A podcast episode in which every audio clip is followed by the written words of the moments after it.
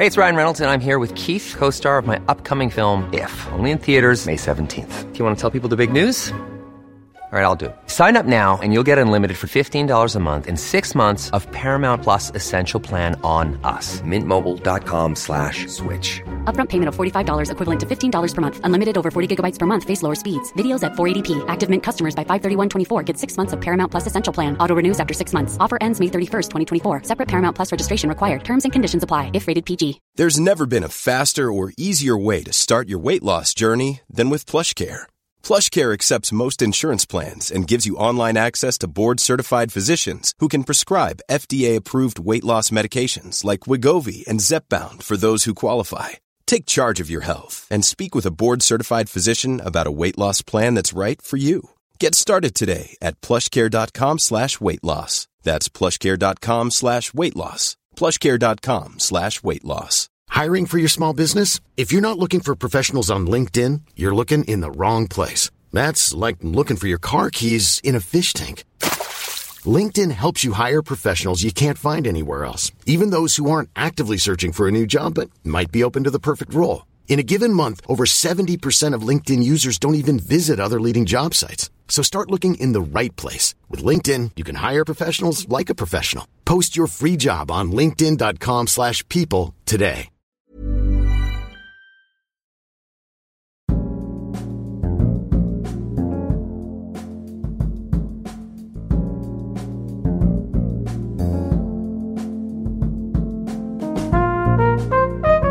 Välkommen till det första avsnittet av Dekonstruktiv kultur, Dekonstruktiv kritiks kulturbilaga som från och med nu kommer att ges ut med samma oregelbundenhet som dekonstruktiv kritik. En oregelbundenhet jag hoppas att du vid det här laget har vant dig vid och förstår som en spegling av den ultimata verkligheten bortom människans trygga värld. En verklighet som inte låter några illusioner av ytlig ordning projiceras på den. Vad jag menar är helt enkelt detta. Du kan lyssna när du vill. Varför skulle inte jag släppa när jag har något?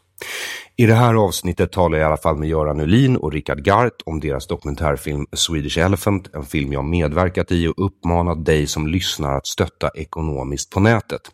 Och jag har fått frågor från dig som stöttat eller tittar eller funderar på att titta på vilka som faktiskt gjort den här filmen och vad de har för avsikter. Jag blev kontaktad av Göran och Rickard och tillfrågad förra hösten. Jag får inte många förfrågningar. Får jag en tackar jag ja eller nej mest i mån av om jag har tid och om det ligger i linje med vad jag anser mig pyssla med för tillfället. Jag kollade upp Rickard och Göran så gott jag kunde, men ska jag vara ärlig så finns det inte mycket att kolla upp som du kommer märka. Jag uppfattade deras avsikter i alla fall som ärliga och därför ställde jag upp. Och eh, också för att det inte räcker med att bara klaga på att all kultur är vänster. Du måste ju också presentera ett alternativ som är bättre. Vilket är ytterligare en anledning till att jag ställde upp för just Göran och Rickard för att stötta kultur som jag som individ tror på. Deras erbjudande var höllt i dunkel, men deras avsikter verkade ärliga, så jag sa ja och nu, för att lugna dig som kanske följde min uppmaning eller inte vet om du ska titta på Swedish Elephant, för att det kan vara en rysk påverkansoperation orkestrerad av Hanif Bali och Chang Frick, så hoppas jag att den här intervjun med upphovsmännen själva kanske lugnar dig lite grann. Dekonstruktiv kultur om du som lyssnar tycker att det är en bra idé med ett alternativt kulturprogram avser undersöka svensk motkultur. Det som på engelska kallas counterculture och då alltid älskas av vänstern. Hur ser den ut i Sverige? I dagens avsnitt representeras den i alla fall av Göran Ulin och Richard Gard från Swedish Elephant.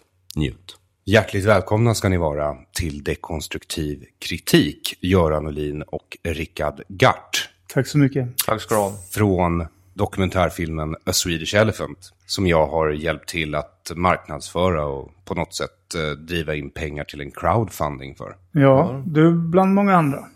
Ja, ja, det har varit otroligt många Vi har inblandade. tagit hjälp av eh, alla våra medverkande i princip, eller i alla fall eh, bett om hjälp. Sen är det inte alla som har velat hjälpa till, men de flesta har gjort det. Nej, eh, och jag är väldigt glada för att ni har kommit hit. För jag har ju ställt upp lite på vinst och förlust. Alltså ni tjatade ju till eh, att få intervjua mig. Eller tjatade, ni är väldigt tålmodigt bearbetade mig tills ni vann mitt förtroende. Men sen har ju jag nu, speciellt sen filmen kom ut till allmän beskådan fått en del frågor från vänner som undrar liksom vilka ni är och vågar man lita på att ni inte är nazister? Eh, Så då tänkte jag liksom att vi börjar med att fråga vad ni har för bakgrund. Och jag menar, eh, Göran Ulin till exempel som sitter mitt emot mig här, du är den äldre av er två i det här. eh, Jag är veteranen, ja. Det stämmer. Precis, och jag eh, gjorde så god research jag kunde på dig och man hittar inte så mycket. Du har gjort liksom den här filmen på IMDB. Och sen så har du gjort en kortfilm som heter Bing Brothers för två år sedan. Det är en film eh, om min storebrors moppegäng ifrån Motala. Det låter oerhört nazistiskt. Jajamän, det man avslöjar direkt. Eh, exakt, så vad är, vad är, den handlar om moppar. Ja, det är, det är som sagt var min brors, han är ju något äldre än mig, han och hans polare som eh, har nördat loss på vintage-mopeder. Så de har byggt någon slags subkultur kring det där. Och Rickard åkte ner en dag och gjorde all filmning. Det var fullständigt kaos. Kameran gick sönder och Ljudet strulade. ljudet allting. strul och en av mopedisterna hade AD- ADHD för de hade planerat en, en tur. Men under den tiden skulle vi ju filma och få lite intervjuer och så, men de, de körde ju bara på som en vanlig moppetur. Okej, jag förstår. Men, Men, eh, men då blir det ju en dokumentär också. Det var en verkligen dokumentär och uh, Men det är inte politiskt överhuvudtaget. finns ingen politik, ingen nazism eller någonting. Det är bara det en Och innan dess så var det tydligen stillbildsfotograf. Det är allt som kommer fram. Och några fina bilder på arkitektritade hus. Stämmer. Eh, karriären startade med stillbild 91 fram till eh, 26 kan man säga. Sen träffades Rickard och jag och då har vi kört som ett team sedan dess. Ett antal år som eh, stillbildsteam och nu mer är det enbart film. Jag förstår, men, men det var liksom inte så att du var ute efter att göra politisk film eller... Har, har alltid varit samhällsintresserad och liksom observerat samtiden och så. Men eh, det här med att vi hamnade i en, om man nu vill kalla det en politisk film, det var att eh, Rickard och jag eh, sommaren 2016 satt och spånade om att vi, vi hade gjort den här moppefilmen då. Politisk film är faktiskt fel. Jag tror det ska snarare film om politik. Ja, Eller, snarare så kanske. Ja. Samhällsskildring, samhällsdokumentär. ja, fast det är ju i någon mån moppegänget också. Det är ju, kan man alltså, definiera det är ju Ja. också en del av samhället. Ja. Det är bara kanske inte riktigt lika dagsakt eller, eller alltid lika dagsaktuellt. Lite mer Men- nischad film, Ja, så, så, så kan man säga. Ja.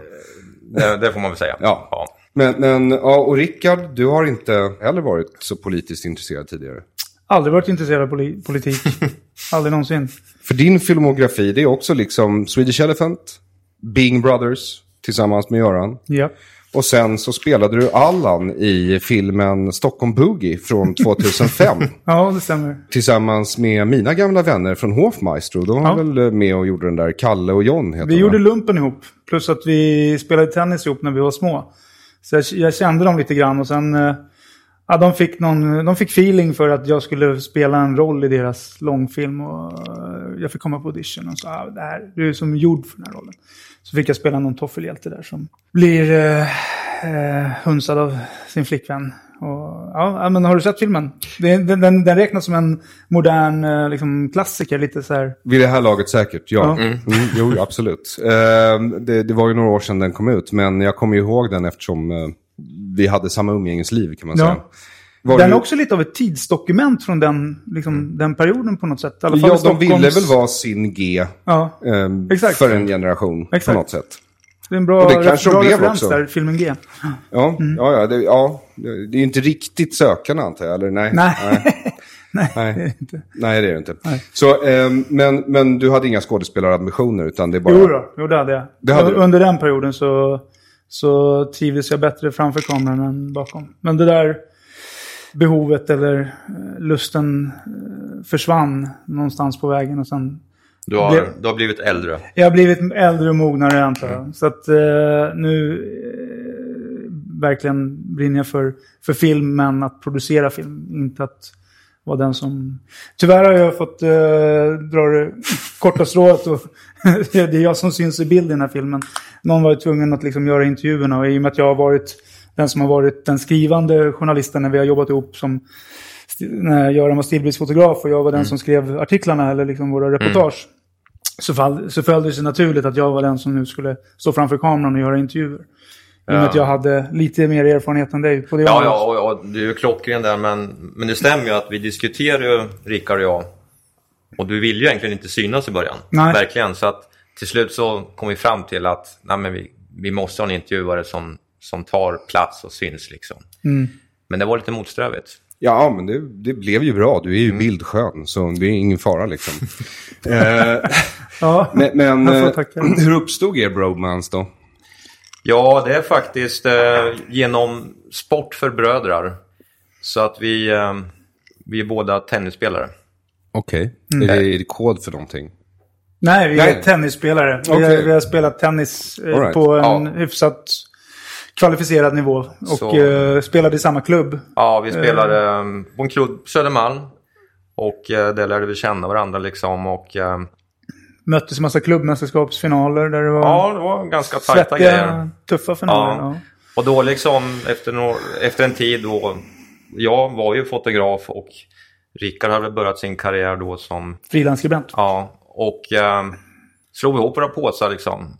Och då började vi ganska mycket med att vi gjorde resor.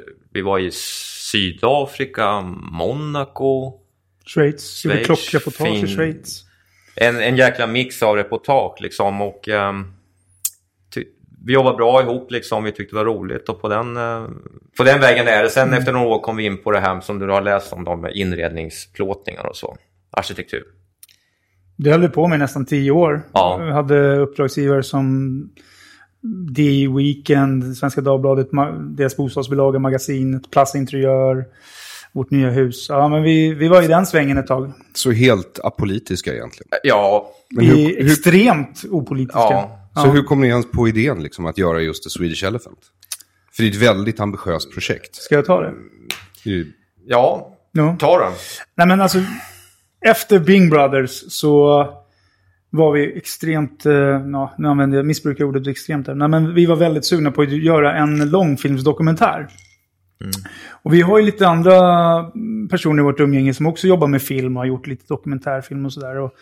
De hade varnat oss för att ju, försök inte ge er på en långfilmsdokumentär. Det går inte liksom att göra, liksom, det går att göra kortfilmsdokumentär men alltså ge inte på det. Framförallt om det bara är vi två. Liksom. För det, det var ju också lite av premissen att vi skulle göra en film tillsammans och vi, vi skulle inte kunna få några andra att jobba ideellt för oss. Utan det var, vi skulle vi vara tvungna att förmodligen avlöna dem och vi, det fanns inga pengar från, från början. Så att eh, vi bestämde oss för att eh, göra en långfilmsdokumentär och samtidigt som vi bollade olika idéer så satt vi ju och diskuterade lite vad som stod i nyheterna och sådär. Samhällsfrågor och så. Ja, och eh, vi dividerade ju fram och tillbaks liksom. Och sen plötsligt gick det upp för oss att herregud, det händer ju liksom omvälvande saker i Sverige. så ja. Det finns extremt mycket att säga om vår samtid i Sverige och där. Och där börjar vi då spåna då börjar det slappna Ja, när vi började ganska- ti- titta lite från det perspektivet så insåg jag att det fanns ju ett, eh, ett vakuum efter den här typen av liksom, dokumentär om dagens Sverige som skildrar Sverige på ett objektivt sätt. Oftast blir det ju väldigt färgat eller liksom att det blir vinklat eller att det ska, någon, man ska liksom ha, få fram någon politisk poäng. Och vi, vi kände ju att, Vi var väl egentligen i och med väldigt... att vi var opolitiska också, Precis, och vi Ja. var väl egentligen väldigt förvånade över att det inte har gjorts än. Mm. På ett sätt förvånade liksom. Men i och med att vi är två helt okända, vi har ju... Men det märkte ni ju, det är ju svårt att få Jo. folk att ställa upp. Känd eller okänd. Är man känd så är, kan du få, ha svårt att få folk att ställa upp för att de inte tycker om dig eller Ja. tänker att din Själv- vinkel blir skev. Självklart. Mm. Eh, men vi, vi var väl lite för dumma för det också. För, att, eh, vi var naiva. eh, för faktum är att vi lyckas ju få kända personer att ställa upp. Alltså, På något jag, himla vänster. ja, jo, mig fick ni ju, till sist så visade ni mig ett klipp av Ebba Witt-Brattström som ni på något sätt har lyckats lura er in Vi lurar in henne också där. Ja, precis. det här. Eh, och eh, så sa hon, ja en spoiler alert. Eh, nej, jag säger inte då. Ingen spoiler alert. Hon sa en sak in i kameran som jag bara, herregud, har ni fått henne att säga det där rakt in i en kamera? Ja, jag vill vara med i det här. Så, Coolt. Och sen, sen blir man ju nervös. Jag vill ju inte lägga mig i andra artisters egentligen verk. Men Man blir ju nervös när det är dokumentär, för ni spelade ju in timtals. Och ni har jättemycket material på mig. Finns hur mycket som helst. Och ni hade ju kunnat klippa det hur som helst. Så då vill man ju liksom, man går runt och undrar, kommer det vara rättvisande i någon mån och sådär. Och det tyckte jag väl att det var när jag såg det liksom. Det är de eh, liksom, outtakes som vi har tagit från dina intervjuer knappt klippt alls. Vi har bytt kamera, vi har klippt mellan kameravinklarna i princip. Ja. Eh, tagit bort kanske någon stakning eller någon, någon utsvävning som vi kände att nu, vi måste ju någonstans också... Och det uppskattar jag. Ja, men... eh, Att och, ni får och, och det har ju varit bättre ambitionen också. Ja, men eh, en sak här Aron är ju liksom att eh, vi förstår ju hur viktigt det är att vara 100% ärliga liksom. Med de man ska intervjua, vad det är vi har lovat, vart vi är på väg och så. Så att vi är otroligt noga med det för vi vet att vi får bara en chans liksom. Absolut, men det kan ju ni inte ens riktigt veta själva. Innan, alltså, innan man är klar med ett projekt så vet man ju aldrig riktigt vad det blir. Man har en ambition, man har en vision. Men eh, sen förändras ju saker, speciellt i film. Ja, förvisso. Men det var, det var det var hur som helst en ledstjärna för oss att vi måste vara oerhört vaksamma med den biten. Eh, Och ni har kontaktat jätte, jättemånga. Så ska vi börja med några av, några, några av dem som har ställt upp. Vilken var den tokigaste som ni har fått med förutom mig? ja, Eller liksom, har ni någon galen anekdot från någon? Liksom, har det varit svårt att ragga någon? Eller som liksom, har ni fått något avslag som har varit anmärkningsvärt? Ja, nej, men alltså, jag tycker väl att eh, man har blivit förvånad över att vissa ställt upp och förvånad över att andra som man tycker verkligen borde ha tagit chansen och ställt upp inte gjorde det. Du kanske ska börja med För ni har ju en lista i slutet av filmen. ja, ja, en, en röd lista för de som inte har ställt upp. Och vilka, har ni några namn som ni kan säga på den listan eftersom du ändå Kan- har publicerat kan- offentligt? Kan ju ta en som, som kanske förvånade oss. Det var väl Tino Sanandaji faktiskt. Att, Och han har varit efterfrågad också. Ja. Många har frågat varför inte Tino mer film. Så vad fick ni för svar då? Ja, det var ju att egentligen att vi... Nej, men det var principiella skäl var det ju. Alltså han hade en princip att han, han visste inte vilka vi var och han, han, eh, han, han är misstänksam. Liksom, om inte han känner till vad det är för produktionsbolag eller vad det är för nyhets... Eh, liksom, som vill intervjua honom så, så tackar han blankt nej. Av, bara för att skydda sig själv tror jag. Eller för att inte Och risk- kanske en enkel, risker. Ja, eller också en enkel tumregel för att inte behöva slösa tid. Ja. Så, så kan det vara. Så kan det vara också. Men eh, vi kontaktade honom en gång, en gång till senare när vi hade liksom fått en lista på folk som vi tackat ja. Och sagt så här, men de här har tackat ja. Liksom, vi får en chans till. Men eh, nej, då sa han så här. Hör inte av er till mig mer, stör inte mig. så att, eh, så- sen dess har vi låtit honom vara i princip. Men eh, Och Schyffert eh, ställde inte heller upp. nej. Nej, Nej, det, det var vi besvikna på. det var, det var vi besvik- besvikna på. Och det hade varit ehm, väldigt, eh, jag vet inte, de tankegångar vi hade kanske, ska man, vågar man avslöja dem? Men, Den är, eh, eh, ja, ja, ja. det, det kan vi bjuda på, för vi hade ju en tanke att vi, Där du var involverad. ja precis, eh, komiker då, hur det är att vara komiker i Sverige. Då hade vi tänkt ha med dig, Mm. vi tänkte ha med Henrik Schyffert, Robert Gustafsson. Robert Gustafsson, kanske Jonas Inde och några till. Vi behöver inte nämna alla då. Och det tyckte vi skulle bli häftigt. Eh, så, ja, och vilka mer var det som eh, ni var besvikna på att de inte var med? Det var en rätt lång Alexandra lista. Pascalido. Ja, verkligen. Men Hon- trodde ni att hon skulle ställa upp? Hon sa ja, primärt. Eller liksom initialt så, så, så, så tackade hon ja via sin agent. Vi fick ett positivt svar. Och sen så när jag hörde av mig då för att vi skulle boka in intervjun då, då lät det annorlunda. Då. Så, nej, men hon har jätteont om tid och hon har följt upp. Så att, ja. Så då fick vi stryka henne. Och, Fullt förståeligt, det tar tid att samla Vi gick ut och annonserade henne tillsammans med dig. När, alltså, det- ni blev, Mm. Det finns ett gammalt Facebook-inlägg där det är en bild på dig och henne. Så att nu är två nya namn klara. Aron Flam och Alexandra Pascalido. Hmm. Ja, det kan ju ha varit det som fick henne att ångra sig då. Om hon såg det Facebook-inlägget kanske det var det som var avgörande. Ja. eh, en annan är ju Henrik Arnstad till exempel. Ja, Eh, det hade varit kul om han... för Panshiri och Ganman lyckades ju få med honom. ja. Ja, Mm. de gjorde något inte vi gjorde uppenbarligen. Men jag tror han... Jag för mig att han har skrivit lite på vår Facebook-tråd. Han har svarat Hubinett. Jag tror han var lite... Ångrar sig va? Ja, eh, och Hübinette fick ni ju med. Jag har ju bjudit in honom till den här podden flera gånger. Tyvärr utan framgång. Och han har väldigt god anledning. Om han kom hit så skulle han ju inte få prata med Arn Arnstad igen. Mm. Eh, så, så, så, ehm, och jag har ju aldrig fått prata med Arnstad, men det måste vara som heroin. Därför att eh, det är många som inte vill bli av med den möjligheten. Men, men ja, så eh, vad hade han skrivit i Facebookgruppen då?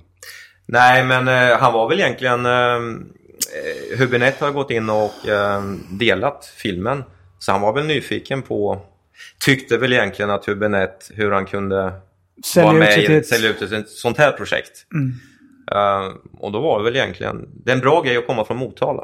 Det gör jag och det gör Hubinett. Och han skrev det att ja, han var från Motala så att det var väl en bra, bra ingång ungefär. Så lokal patriotism. Det var Det kan- så ni lyckades hugga varandra. Det kan faktiskt vara så.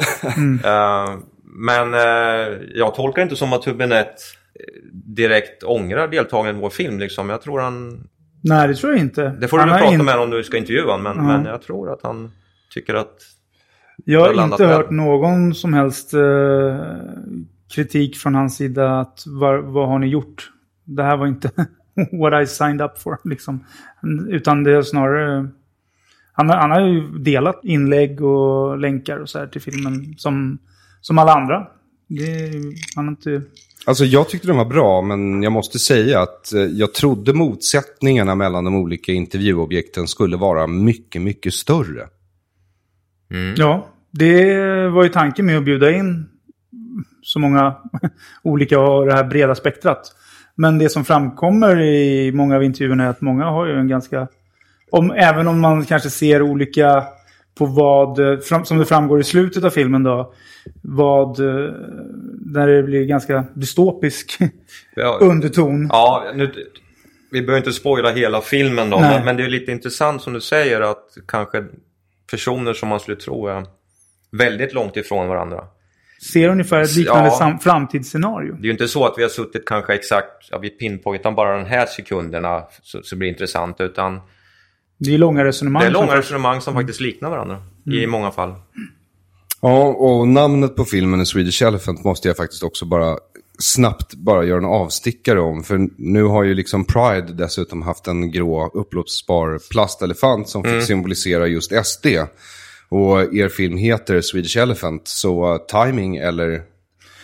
Vi registrerade den här loggan för ett år sedan och eh, filmtiteln kom vi på också förra sommaren, Ja. 2017. Så att eh, vi är otroligt eh, Jag tror, framtidsskådande eh, om...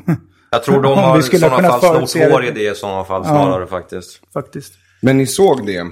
Ja, eh, att de hade elefanten menar Det har inte Exakt. gått att missa. Nej, nej, Nej. det absolut. Och det är väl lite det som är problemet. Det blir ju elefanten i rummet. Just nu så är det ju så i politiken att båda si- sidor sitter och vill inte regera med Svarte Petter i någon mån. Nej, så är det väl. Och så kommer er film ut. Och vad hoppas ni då att den ska åstadkomma? Ambitionen har varit från början att vi, som sagt, vi kände att det fanns ett vakuum efter den här typen av dokumentärer. Och vi kände väl att om, om vi ska ge oss på att göra det här så vill vi göra det så som vi skulle vilja att till exempel SVT gjorde om de gjorde en dokumentär. Att de verkligen försökte liksom så, så långt det går vara objektiv och bjuder in folk med obekväma åsikter eller som de från olika politiska läger och eh, låter liksom betraktaren själv få ta ställning och inte liksom försöker skriva folk på näsan. De här ska ni tycka är onda, de här ska ni tycka är goda. Utan låt dem tala till punkt och låt betraktaren själv få liksom orientera sig mellan resonemang och argumentation och, och bilda sig sin egen uppfattning. Ja, så som väldigt- journalistik bör vara. Liksom. Ja, det var väldigt skönt faktiskt. Ja. Det, var, det var ju också det som gjorde att man för ett ögonblick, i alla fall jag då, råkade tro att Anders Lindberg verkar ju vettig. eh, så så, Mm. eh, så det, för mig var ju det liksom fantastiskt. Jo, men vi har inte velat fulklippa någon heller. Vi har inte haft någon ambition att vi ska sätta dit någon. Utan vi har ju försökt verkligen leta fram resonemang där vi känner, som vi känner är relevanta för att på något sätt föra, eh, skildra samhället idag. Liksom, så att vi har inte varit ute efter att Åh, nu säger den så här, och nu ska vi sätta dit den här personen. Eller nu ska vi få den här personen att framstå så här. Det det, har aldrig varit någon ambition och det, det var vi verkligen måna om att lyckas med. Och, och att det liksom ska bli någonting konstruktivt av det. Ja, en konstruktiv debatt. Eh, man ser ju framåt liksom. Det är det man hoppas på, men det är, som sagt när man tittar på situationen som den ser ut verkar ju inte som att det händer särskilt mycket. nej, det verkar det- som att vid det här laget verkar alla veta i hela riket vad som måste göras och ingen vill där uppe i toppen. Nej, det, det ser ju onekligen ut så. Och, eh, men frågan är ju nu, vad kommer hända det närmaste halvåret? Liksom? Det, det kanske börjar nå en punkt då det kanske blir lite mer balanserat, lite mer nyktert. Jag ska också sticka in att det var ju framförallt den här polariseringen som fascinerade oss. Just hur olika verklighetsbilder eller liksom olika Sverigebilder då, som har varit en rådande mm, epitetet för det.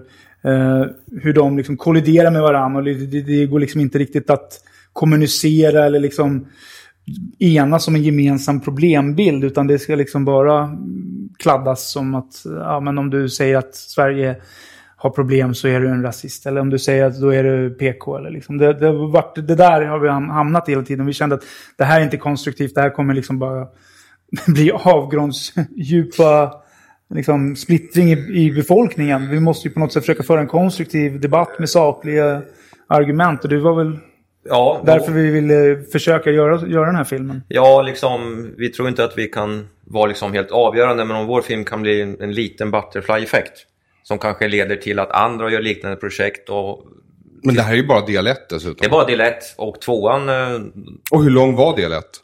ja, den var ganska lång. Va? Ja, det är ju ingen spoiler att säga hur lång en film är. Det är ju... Två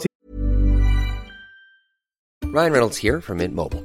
With the price of just about everything going up during inflation, we thought we'd bring our prices down. So to help us, we brought in a reverse auctioneer, which is apparently a thing. Mint Mobile unlimited premium wireless. Ready to get 30, 30, bit to get 30, bit to get 20, 20, 20, bit to get 20, 20, bit to get 15, 15, 15, 15 just 15 bucks a month. So, Give it a try at mintmobile.com slash switch. $45 upfront for three months plus taxes and fees. Promo for new customers for limited time. Unlimited more than 40 gigabytes per month. Slows. Full terms at mintmobile.com. I'm Sandra, and I'm just the professional your small business was looking for. But you didn't hire me because you didn't use LinkedIn jobs. LinkedIn has professionals you can't find anywhere else, including those who aren't actively looking for a new job but might be open to the perfect role, like me. In a given month, over 70% of LinkedIn users don't visit other leading job sites. So if you're not looking on LinkedIn, you'll miss out on great candidates like Sandra. Start hiring professionals like a professional. Post your free job on linkedin.com/people today. Timmar och 39 minuter landar den på. Ja, Och Wow. Eh, 42 sekunder. Ja, det, det, är... skulle, det skulle nästan få Jan Troell att bli avundsjuk tror jag. ja, ja det, det kan man lugnt säga. Och sen så kommer en del två. Men del två. Och kanske en del tre. Det vet man aldrig, det är inte omöjligt. Fast den kanske inte Och blir så spretig och bred i sådana fall. Det kanske blir mer att man fokuserar på ett specifikt ämne. I sådana fall. Om det nu ska komma en trea. Så långt har vi inte kommit i vår planering. Men tvåan är ju bestämd. Det, det, det vi kan säga om tvåan är att den kommer inte bli lika lång. Okej. Och Men den kommer bli lång. Den kommer bli lång men inte lika lång. Och den kommer att bli... Eh, alltså om man nu ser ettan mera som någon slags eh, bred prolog liksom, så kommer vi tajta in så att det blir kanske färre medverkande, längre intervjuer, vi kan gå djupare. Eh, så långt har vi kommit på våra redaktionsmöten. Ja, och sen så är det ju också så att om ettan är lite grann som att eh, vi som nation och folk lägger oss på Freudivanen och försöker förstå oss själva och varför eh, vårt samhällsklimat är som det är just nu. Uh, ur någon slags psykoanalytiskt perspektiv så kommer den uppföljaren, film 2, titta framåt. Vad, vad kommer det här leda till i framtiden? Därför har ju den undertiteln Sverige 2030. Så att vi kommer ju liksom titta in i framtiden i glaskulan och se om vad, vad finns det för framtidsscenarion. Kommer, Ja, jag läste ju just eh, Vad dan danska vad- regeringens gettoplan. Mm. Eh, som eh, också siktar på just 2030. Så jag tänker att Mm. Magic någon sorts, ja, någon sorts copy-paste Ja, eh, är väl vad... Fast de här, de här, den, här eh, paradfrågan då, den, det är en fråga vi är- Man kan säga att det är den enda gemensamma nämnaren till alla intervjuer vi har gjort. Det är att alla som har medverkat har fått svara på frågan hur ser du Sverige 2030? Vad, vad är Sverige för land 2030? I övrigt så har alla fått liksom mer liksom, skräddarsydda frågor efter vad, vad de har för Intressen. bakgrund och intressen och vad de liksom, eh, deras så kallade expertis skulle vara, då, eller deras område. Mm. Men den frågan har alla fått svara på, så därför kände vi att det blir liksom temat då för nästa film. Att, En logisk fortsättning Ja, helt enkelt. precis. Ja, precis. att dra ut linjerna från i, idag. Men det är också, första filmen tar ju avstamp i World Value Survey, det är så filmen börjar. Lite grann eh, försöka förstå oss på varför Sverige har den positionen på, på World Value Survey-kartan där vi är ett av världens, eller vi, ja, det går väl att säga att vi är världens mest extrema land i, när det kommer till värderingar. Ja, det, Ja. det är ju liksom vetenskapligt. Att värderingarna är där. Ja. Ja. Handlingen verkar ju inte stå i paritet till exakt de värderingarna.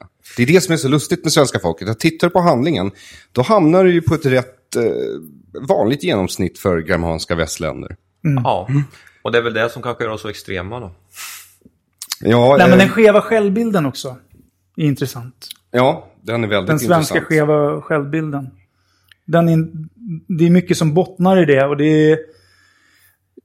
Liksom, jag är kanske mer intresserad av de psykologiska mekanismerna än själva politiken. Liksom, vad, hur, varför, varför, varför människor blir som de blir i, i det här polariserade liksom, debattklimatet. Man ligger liksom och prickskjuter varandra på, i kommentarsfält. Liksom. Visst, men det det, vi svenskar är ju väldigt...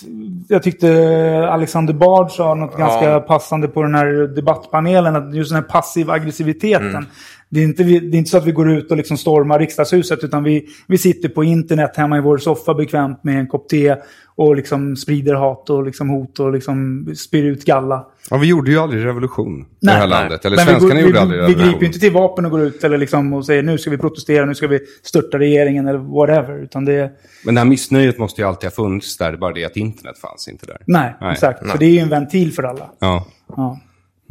Ja, det, nej, men jag, det är lustigt att du tar upp just det, för det är ju vad en, min följetong, en svensk tiger i dekonstruktiv kritik, för tillfället dessutom avhandlar. Så ni kommer nog flyta in alldeles utmärkt som ett av avsnitten där i, i, i följetongen. Det är så? Ja. Eh, så är det. Eh, vet du, men eh, ni sa Jag vet ju... inte om man ska bli rädd eller smickrad. Men... Ni valde ju det här, eh, som ni själva påpekar, av rent cyniska skäl. Ni, marknaden efterfrågar det här. Och eh, då måste ju erbjudandena från riktiga tv-kanaler hagla över er. Eh, jag kan tänka mig att SVT redan har skickat flera otroligt, otroligt Ge generösa anbud. Ja, Ja, det har varit huggsexa. ja.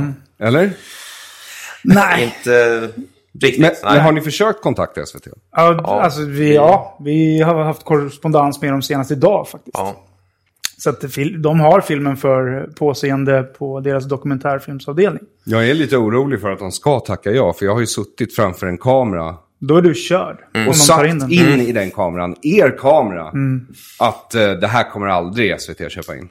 ja, nu ligger det illa till Jag med hoppas honom. att ni inte skickade det klippet, för det kan ju funka som omvänd barnpsykologi på dem. Vi har inte skickat det klippet. Nej. men däremot har vi väl på något sätt eh, formulerat oss i mejlet att eh, filmen har ju en, några medverkande som är kritiska till public service. Bland annat du och Jens Ganman då, som får utrymme att ge kritik i filmen.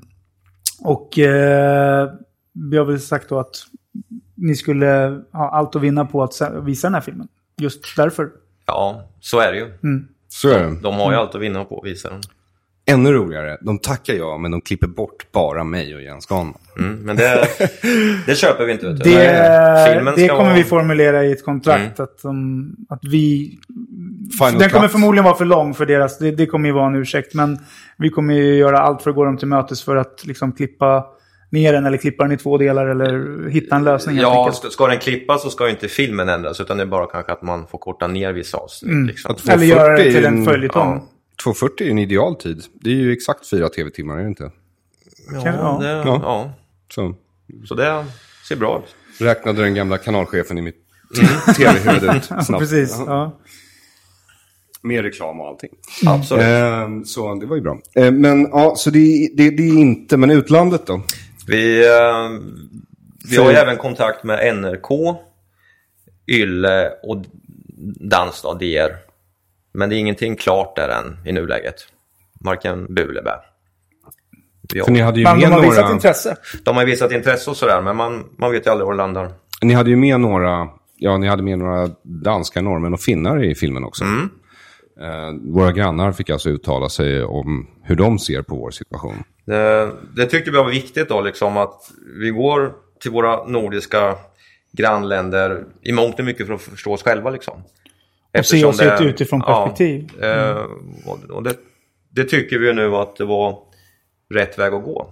Ja, jag Eh, håller med, därför att det var en av de saker som stack ut allra, allra mest för mig i filmen. Och det här tänker jag spoila, därför att det hade ni ändå kunnat trycka in i en trailer tycker jag. Det är den här finska kommissarien är det va? Eller säkerhetsexpert som... Alltså för de, han säger det ju rätt ut. Han säger så här, vi Nej, ser du Sverige... tänker kanske på Paul- Lillrank. Ja, Han är kolumnist eh, för eh, Huvudstadsbladet och eh, professor, i Professor. produktionsekonomi på Allt universitet Men var det han som sa att Sverige är ett potentiellt säker, eller det är ett säkerhetsproblem? Det är hans åsikt, Ja, ja. Och det han uttrycker den ganska klart och tydligt i filmen. Ja. mer, mer så Men vad, vad grundar han sig på då? Liksom? Det de resonemanget för? han ju därefter i filmen. Han utvecklar ju det och liksom...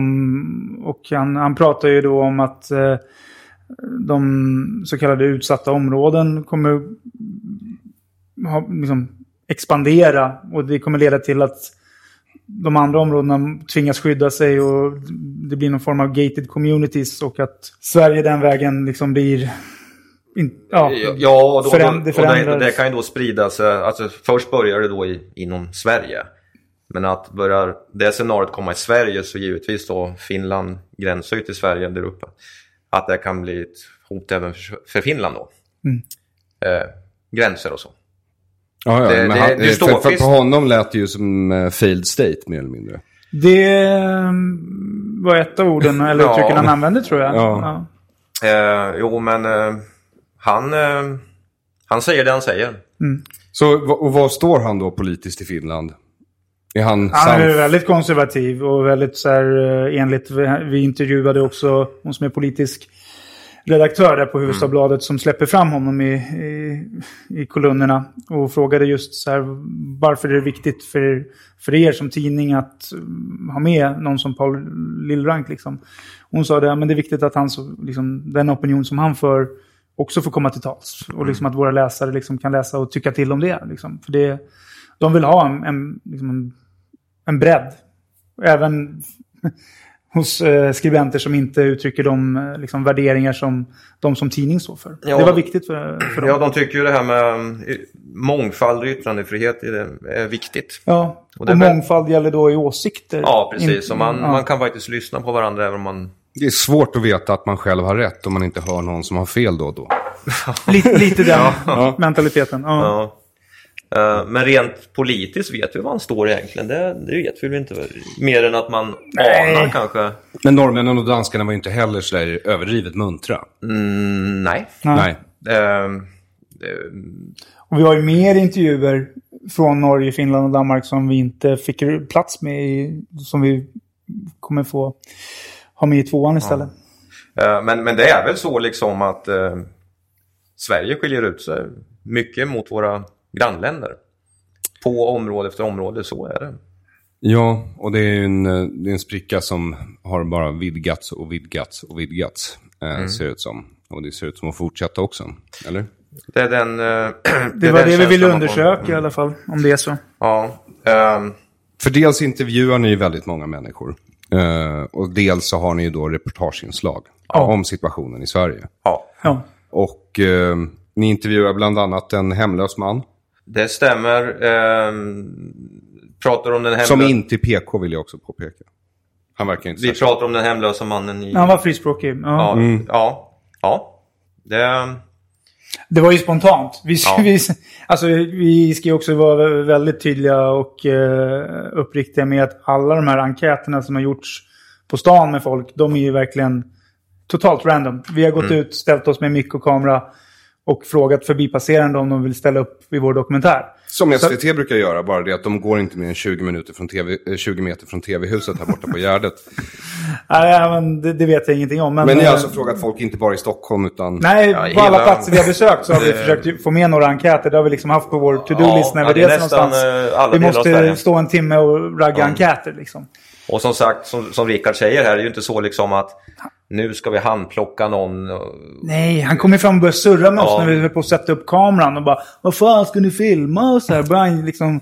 Och så, Så, så, vad, är det för något? Och så började vi berätta så här. Då, så, du kanske vill vara med liksom. Du kanske har något att säga. Och på den vägen är det. Då, det, Jag det- har ofta det intrycket av uteliggare att de blev uteliggare för att de är för öppna och trevliga människor för att leva fungerande han var ju i det här gammal samhället. bandit sa han. Aha. Han har ju liksom varit bankrånare och liksom Oj. suttit inne i flera svängar. Och sen varit hemlös nu i 25-30 år. Och han har varit hem... Det som fascinerar... Alltså jag blev så här sugen. Det här är en dokumentär i sig kände jag. och Hans livsöde. För han berättade att han har varit hemlös i Indien och i London. Och så här. Alltså han hade... Han hade rest någonstans och så, ja, bara på, gott, på vinst och förlust. Inte hittat någon bostad och fått leva där som hemlös. Otroligt. Ja, så Men- det var ju fascinerande eh, livsöde i sig. Ja, på, på sitt sätt. Eh, jag menar, artig och liksom... Ja, ja, han var ju inte otrevlig. Liksom på, Han var i alla fall ärlig. Ja, och sen när vi, när vi frågar honom om han kände sig trygg då, då, då säger han ju det, de saker han säger i kameran. Och han liksom kommer på att, ja just det, fan jag blev ju knivhuggen och, för några dagar sedan. Så började han visa sitt ärr och så, där. så det, det, det visste ju inte vi när vi satte upp kameran att han hade blivit knivhuggen. Det, var- det var ju sånt som vi verkligen blev lite så här ställda av. Så här, åh jävlar liksom. ja. Ja. Och på den vägen är det liksom. Alla Mm. intervjuerna. Så att, som sagt, och de som tror att vi bara handplockat för att få någon slags st- styra vinklingen. Nej, inte alls. Nej, det tragiska är ju egentligen den här listan med folk som inte ställde upp av olika skäl. Därför att många av dem har tillräckligt starka åsikter för att eventuellt kanske eh, ännu mer vidga åsiktskorridoren än Vi- ni redan lyckats göra. Vi liksom. håller med dig där Aron. Det hade varit... Ja, det förstår jag. Eh, men eh, filmen hade nog varit omöjlig att göra för kanske två år sedan, kanske snarare. Och nu blev det som så att eftersom det var så många som tackade nej så kanske de... Eh, jag vet inte om man eh, är lite osäker på vad vindarna bär eller, eller, eller sådana saker. Det kanske inte bara har med att vi är okända. Då undrar jag, hur kan man se den här filmen idag då? Vimeo eh, på nätet så har vi den som pay-per-view. Så man betalar eh, 29 kronor, svenska kronor. Får man ett lösenord så hyr man filmen under en veckas tid. Jag tror inte man får något lösenord. Nej, men på något sätt så öppnas det upp så man kan, man, kan man se låser, den man låser upp Ja. filmen när man eh, har betalat 29 kronor med Paypal eller med sitt kort. Och sen, eh, så den finns både med ja, svensk text, eller delar i svensk text. Så finns det med engelsk text också. Så det kan man välja själv. Eh, Så Har ni sett på statistiken? Är det några utomlands ifrån som verkar titta på filmen med engelsk text? ja, det är det. Den har visats i 37 länder. Mm. Sen är det många länder där det står ensiffrigt Ja, antal. Men Ja, ja. den har visats i 37 olika länder. men nu har den ju inte varit ute många dagar. vecka, nej. Nej. Och den engelska versionen har knappt varit ute en vecka ens en gång. Nej, den, har varit ut, den släpptes för några dagar sedan bara. Eh, sen går även filmen på biograf nere i Kristianstad. Där ser man. Roxy bio.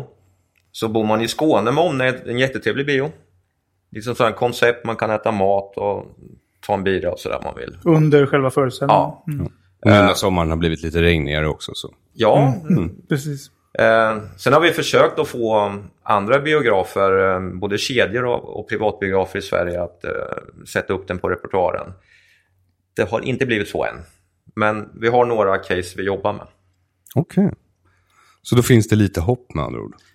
Ja, det finns väl okej hopp, det tycker jag. Ja, men med tanke på den respons vi har fått på vår Facebook-sida och liksom folk som mejlar och tweetar och allt möjligt eh, så är det ju väldigt fina recensioner.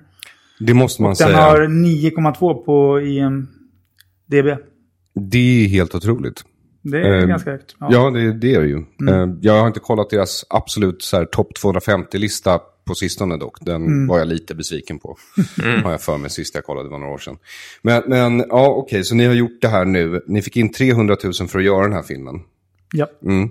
Och nu är den gjord och nu är den ute. Men ni har en tvåa som ni gärna vill färdigställa också. Eh, det, det stämmer.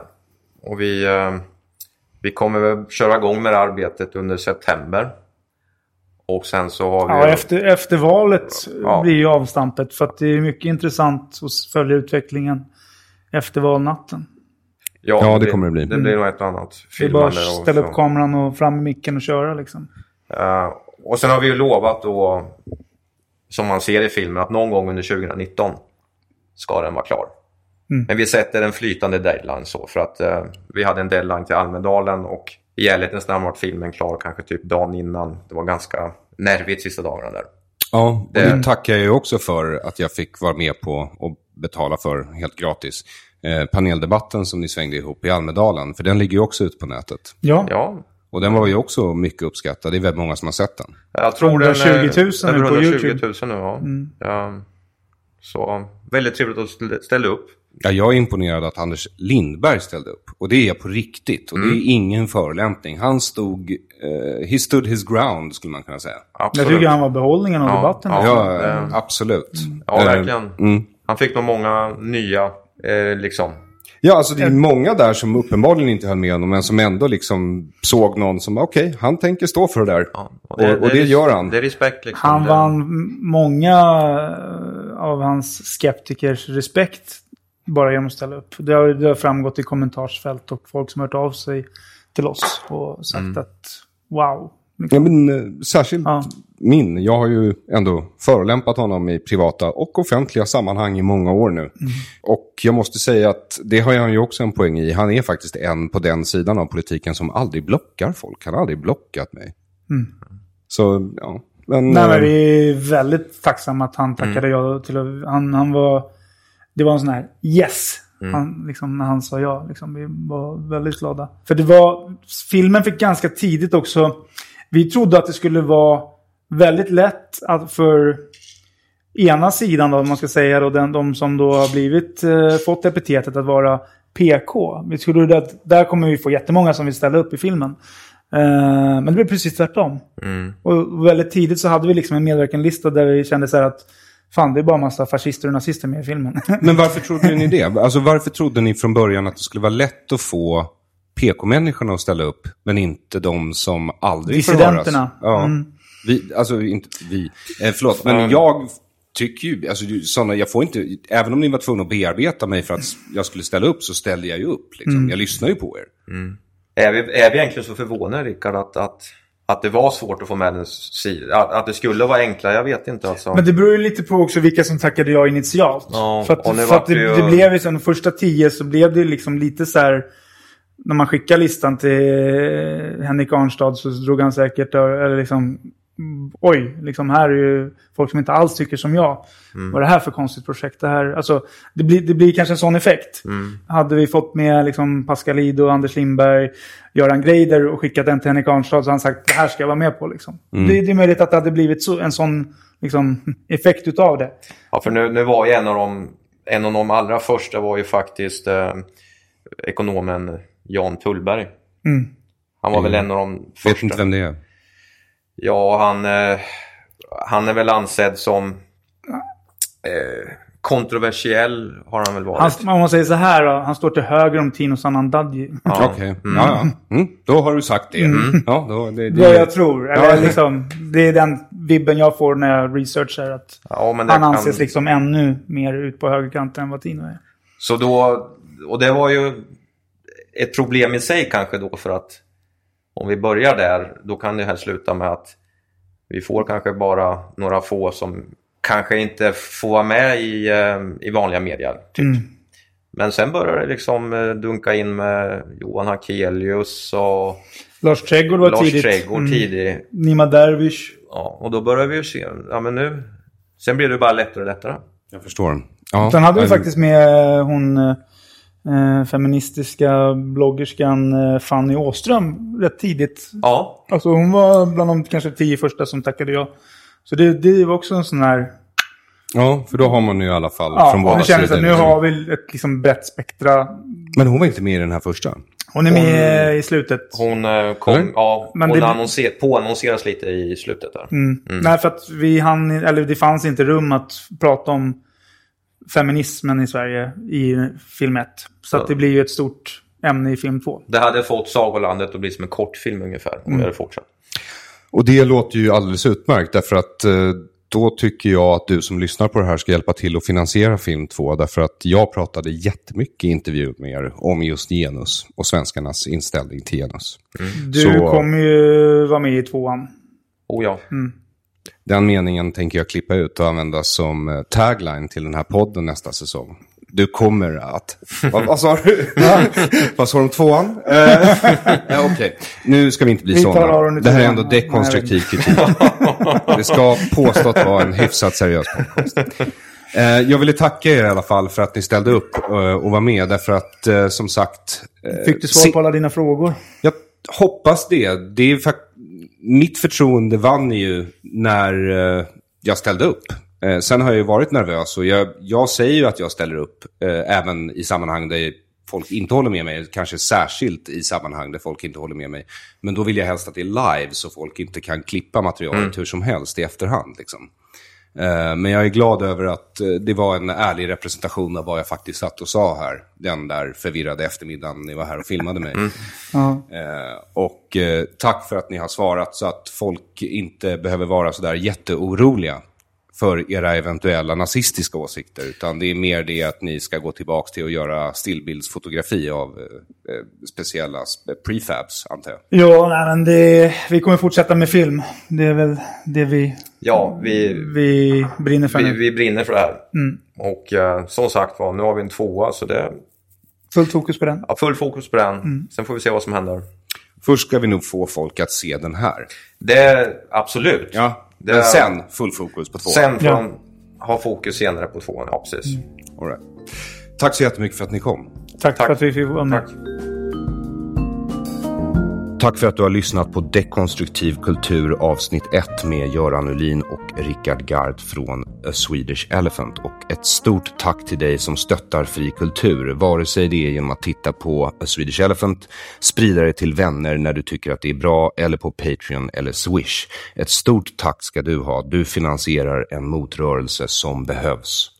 Om du inte stöttar dekonstruktiv kritik är det bara att gå in på www.patreon.com och söka efter mitt namn, Aron Flam. Det är Aron med ett A och Flam med ett M. Och sen kan du donera hur mycket eller lite du vill. Summan dras bara när jag faktiskt publicerar något där. Annars går det också bra att donera en liten slant på Swish på nummer 0768 943737 0768 943737. Tack så mycket för att du låter mig arbeta, något jag verkligen älskar att göra. Till nästa gång, ha en god tidsenhet.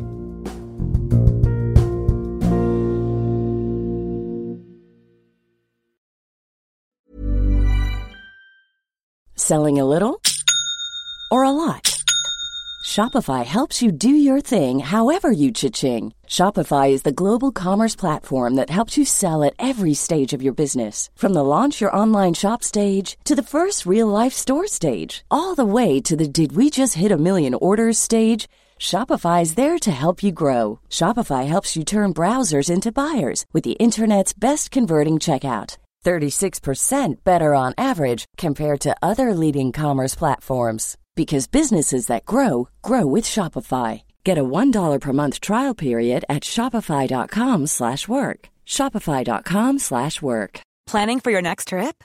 Elevate your travel style with Quince. Quince has all the jet setting essentials you'll want for your next getaway, like European linen, premium luggage options, buttery soft Italian leather bags, and so much more. And is all priced at 50 to 80% less than similar brands.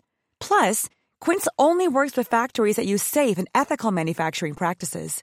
Pack your bags with high-quality essentials you'll be wearing for vacations to come with Quince. Go to quince.com slash pack for free shipping and 365-day returns.